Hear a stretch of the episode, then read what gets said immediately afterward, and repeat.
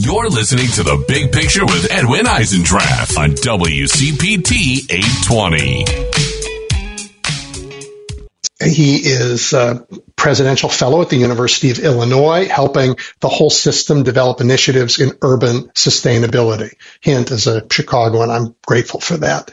And uh, for two years in the Obama administration, Dr. Wuebbles was the assistant director of the Office of Science uh, and Technology Policy at the White House, uh, where he was the expert on climate science his whole bio is so impressive that reading only its highlights would leave no time for our conversation. But I have to tell you this part. He won the Nobel Prize in 2007. He's the guy who figured out that CFCs were causing the ozone hole and played a leading role in, you know, in the passage of the Montreal Protocol, which changed all that. And, you know, put differently, uh, I, am happy to welcome to the show the guy who saved the planet.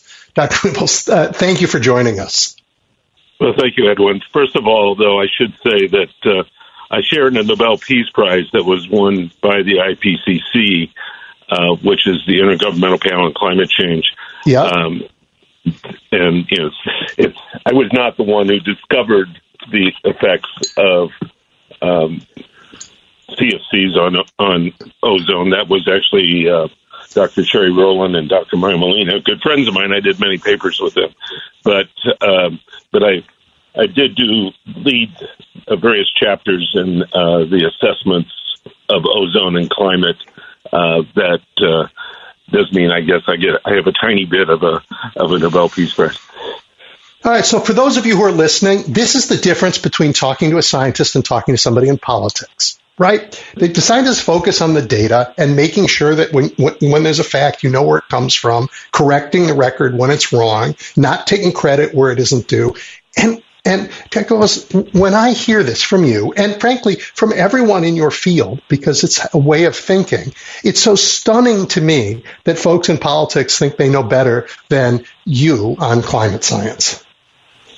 well, I, I agree with you. And, uh, I certainly have face the wrath of uh, various people who refuse to believe the, what the science tells us, um, and uh, and because of that, uh, get nasty emails and sometimes letters about me in Wall Street Journal and other places. But yep. but alas, we try to keep pushing the, the truth and the, and what the science tells us. Well, so let's talk about what the science tells us, uh, because this week the forest fires, millions of acres on fire in Canada, caused an enormous disruption in the east coast of the United States, not to mention to the ecosystem in Canada.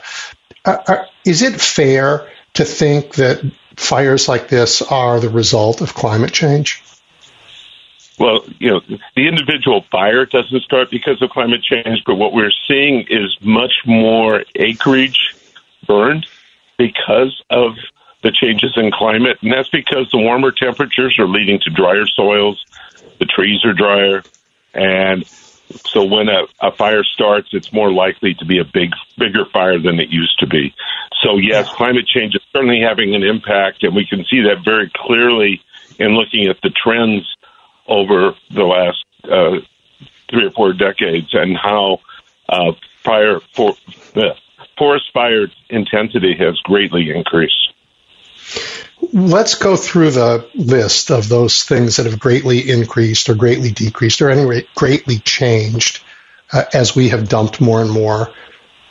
Uh, I, I, don't want to just say carbon dioxide because I guess there are other uh, uh other chemicals that we've put in the air that may even be worse, uh, like methane. Yeah, so, um, mm-hmm.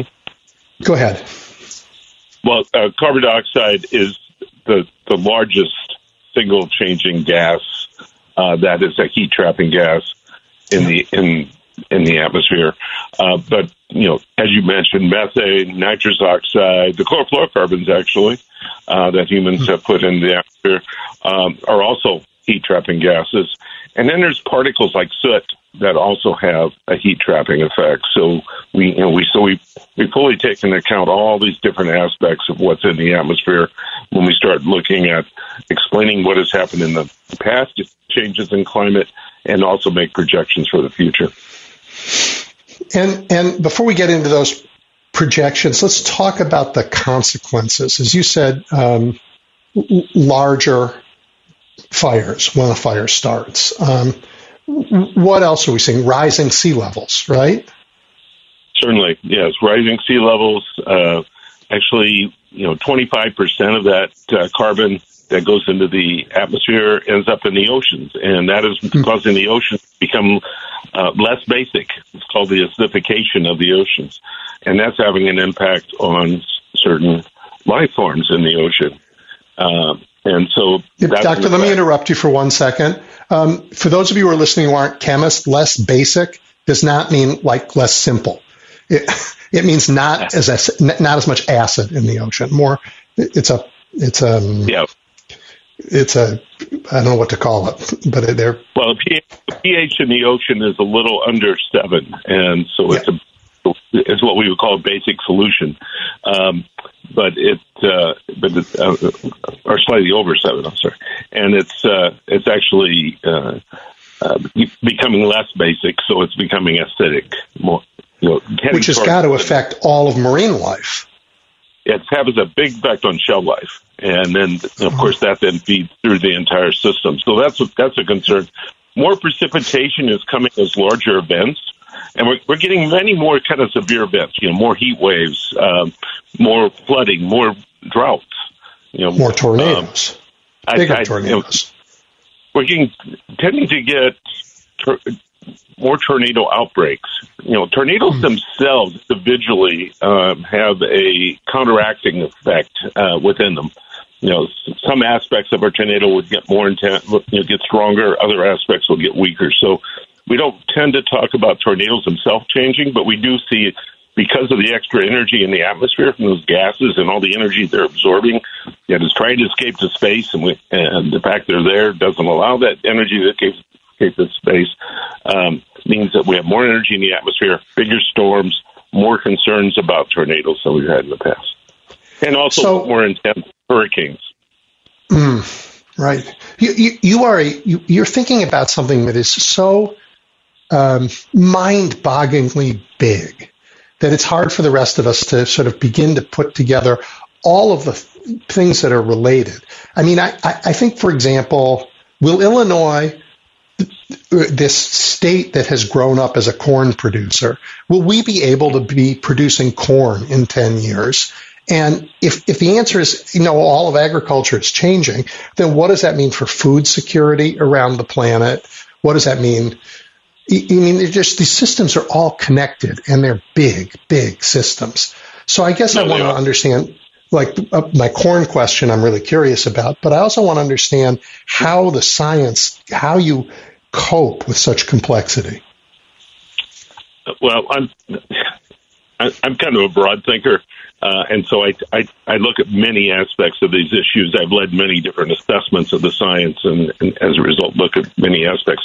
But I should also mention I'm a farm boy from Southern Illinois. You know, I, I grew up on a farm. My, my dad was a farmer. Um, and so I, uh, so agriculture has always been an important part of my life. Uh, and so if, if we look at corn and beans, the, you know, the favorite crops in, in Illinois, um, we can expect them to continue. We'll, we'll still be growing corns and beans in 30 years from now, 2050 or so, um, and, and probably beyond. Um, but and and we'll probably see some continuing improvements in the genetics of the of the of the plants. Um, maybe even to the ability to be able to, you know, more effectively deal with drier summers, which is one of the things we expect. But uh, if if we don't see really major changes in the plants themselves, we can expect decreasing yields over time mm. because of the the increasing heat, uh, the summers being drier, as I mentioned, drier soils, and and therefore affecting um, uh, the overall yields.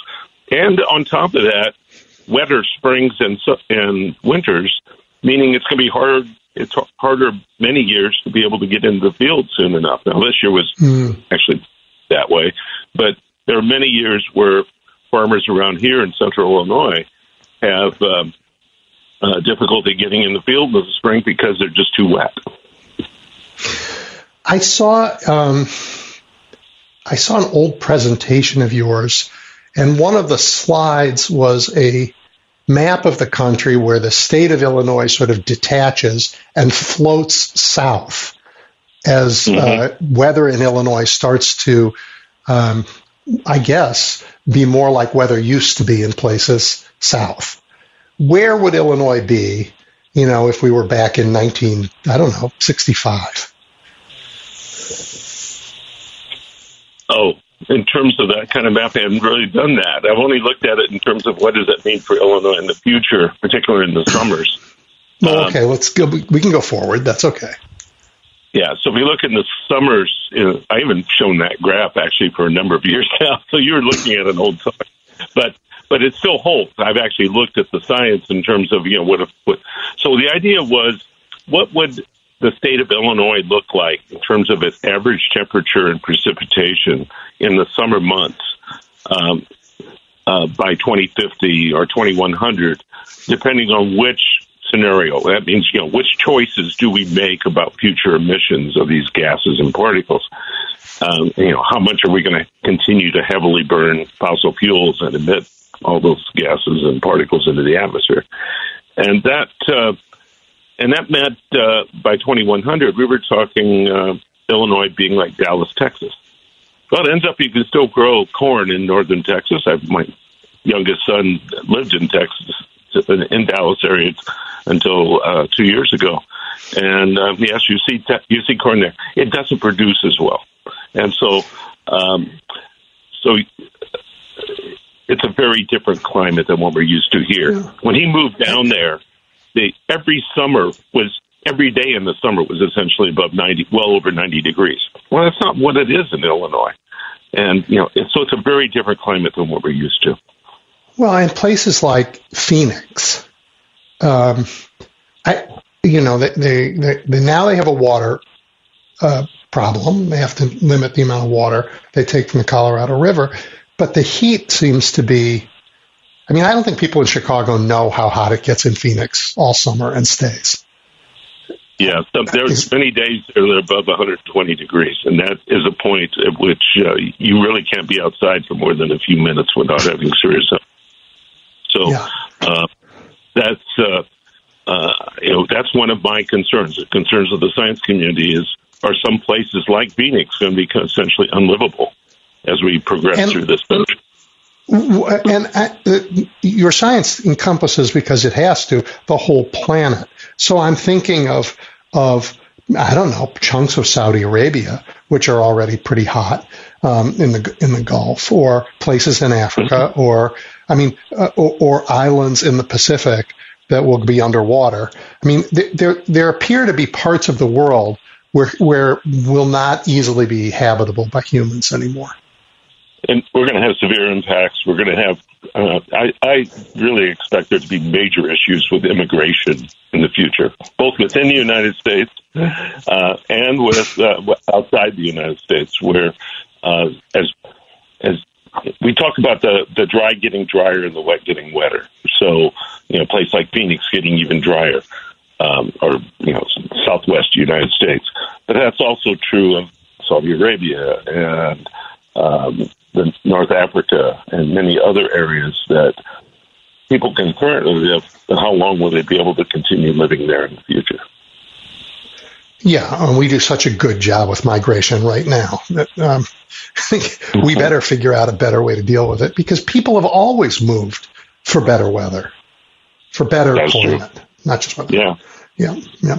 Right, has, well, we there been the Chicago area not too long ago of people uh, moving out of Chicago and heading to the south? And my response when that was raised to me at, a, at one of my talks was, "Well, give them a few decades, they'll be back because uh, right. who's going to want to live in the south southeast United States um, by 2050? It's going to be brutal." Yeah, I mean, we have water for sure, and the weather is today certainly lovely, but it's not, the climate generally is very tolerable. Uh, so have you looked at? Um, let's talk about what some of the costs are. We just talked about migration as being certainly an enormous political challenge for the world, a very destabilizing globally. So uh, I suppose it has national security implications for countries. What are the other costs that people have looked at of of our continued arrogant ignorance? But My words, not yours, about climate.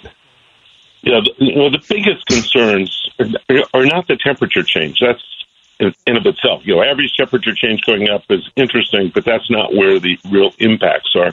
The impacts are because of changes in extreme weather, and also because of sea level rise. And and we've already seen over the last since 1980. NOAA, the National Oceanic Atmospheric Administration, has been tracking what are called the billion dollar events inside the United States.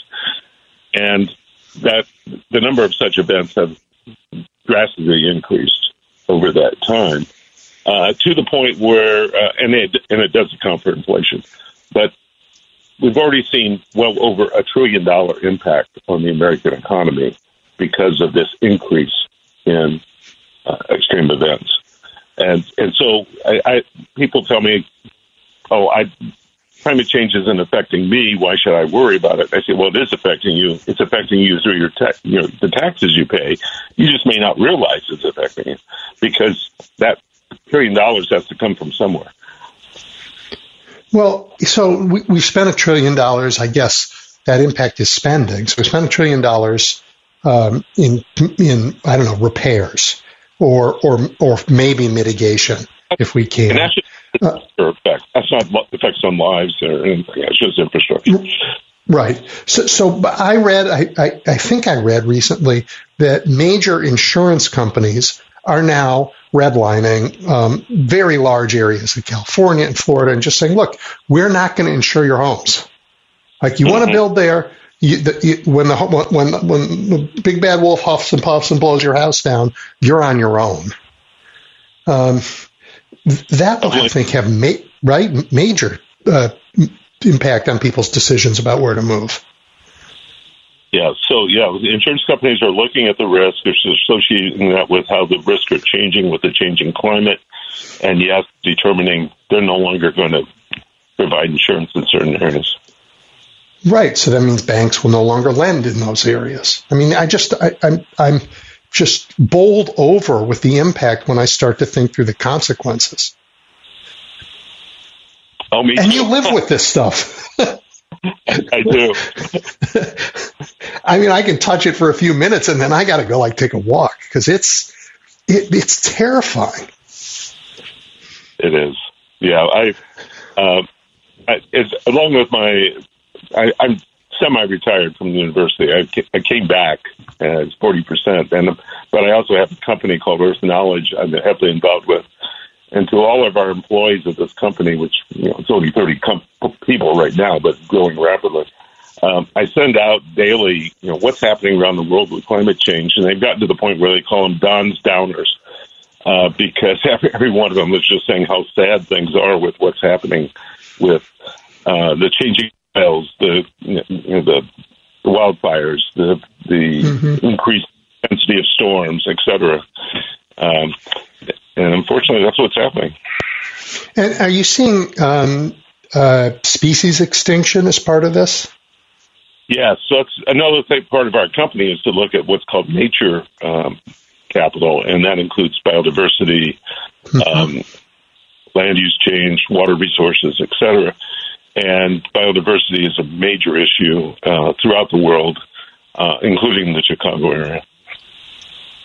Huh. And I suppose in the oceans as well. Oh, very much so. Big, big problem. well, on all of that then goes back to my concerns about food security for people, I guess. I mean, I don't know how you change the uh, ecosystem when it comes to what's alive and what isn't, and not have it right. impact the the way we currently feed everyone. No, and certainly a big issue. And uh, um, in January, I submitted a proposal to two international organizations to hold a uh, major uh, sustainability research and innovation congress in Chicago in June 2025. This will be the first of, of such congresses to be ever held in the United States. Uh, they've been held in, uh, this will be the fifth, ours will be the fifth one. That's the third one's being held this year in Panama in a couple of weeks. I'll be attending that. But the, when uh, and and as part of that, we're going to have themes for what are you know we consider major issues relating to that Congress that we want to talk about for Chicago.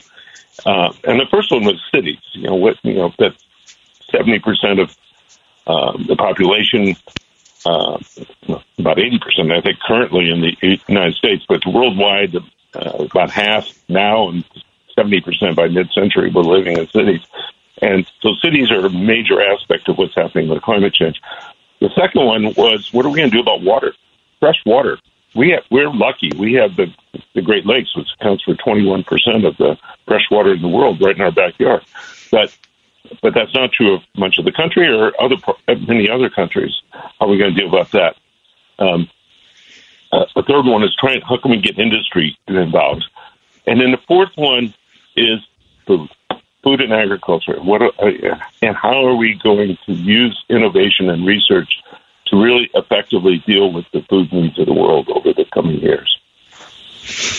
Those are big and really important topics. I, I, help me with the with the city topic. I've always thought that it's actually better for the world that we live in cities. I mean, the if Chicago had another million people in it, we wouldn't have to have one more street light you know, to, to illuminate them. We have the, the just the infrastructure scales across more people. That's, but that may be way too simplistic. Well, as a farm boy, I, I, I would have a lot of difficulty with that. I was always, always trying to avoid the cities. I'm happy living where I'm Illinois. I guess I, when you live without the streetlights, you can see the stars. It's a, it's a trade off. There is a trade off, yes. Nature's um, Right, right. It's just that there are too many of us to live any other way. No, no, that's true. And there's a lot of benefits to living in the city, of course. And, and as I said, people are are tending to live more in cities. So how are we going to make cities more sustainable and more resilient to the changes that are happening? So, um, what's the good news? Um, are we making progress? I, you know, the, the last infrastructure bill that passed included lots of incentives to move the country to greener energy. Um, and, and, I have talked to people who are really celebrating that on this show, but I haven't talked to anybody who actually knows the science. Uh, what's your assessment of where we are and where we're going? Well, I, I tend to be optimistic. I still remember when we when we released the uh, third national climate assessment at the White House in 2013, um, I said I, how optimistic I was about our ability to deal with this. And I still remember a reporter I know very well from the Associated Press said, Don, how can you have any optimism about all this? Well, and, but, but the truth is, if we really decide to solve this problem, we will. And we have the solutions at hand you know, we have alternative energy capabilities that we can put into action. We are putting into action, perhaps not enough yet, but we can. Uh, solar and wind, and there's many others uh, that we can we can put in place, and we're going to replace those fossil fuels with these alternatives, and not really change our lifestyles. We're going to have to change our economy. In fact, maybe even improve our economy.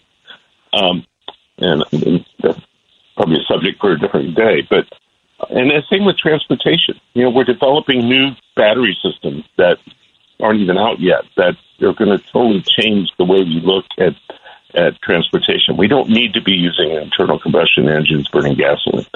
Um, so, I you know I really believe that the solutions are there, and we just need to have the gumption and the decision making to be able to decide that's what we're going to do. Well, I guess we did some of that in the last Congress, so I'm that that yeah, well, makes me feel a lot better. The Reduction Act is really a major step in the right direction, and uh, uh, and hopefully you know, it doesn't get done in by this Congress, but uh, that that happily really we still have a veto pen for that. Way to, to, to where we need to be. I, I have thoroughly enjoyed this conversation. I've learned a tremendous amount, and um, I would love to do it again sometime and explore some of these a little deeper. Sure, happy to. Um, and good luck uh, in Panama and in preparation for uh, this big conference that you'll bring to Chicago. Very good. Yes, it's going to be exciting. You, you'll be seeing a big announcement about that uh, in the coming months. Uh, I think the mayor and the governor and president of our university uh, and many other people will be involved in a major uh, um, uh, press release, a press conference about uh, th- that that conference happening because it's going to be a big deal. I appreciate the scoop. Thank you. I won't. I won't go out and then write about it and, and take their thunder. But thank you very much. Really, it was an honor to talk. Well, thank you, Edwin. Appreciate it. Take care. All right, everybody. That was um, a remarkable man, Don Wuebbles, um, one of the world's greatest experts on uh, climate and climate science. Um, uh, truly remarkable. Anyway, we're going to take a quick break. We are not done talking about the environment. We're going to talk about it much uh, closer to the ground when we come back, and we're going to go, oddly enough, back to Iowa. Stay tuned.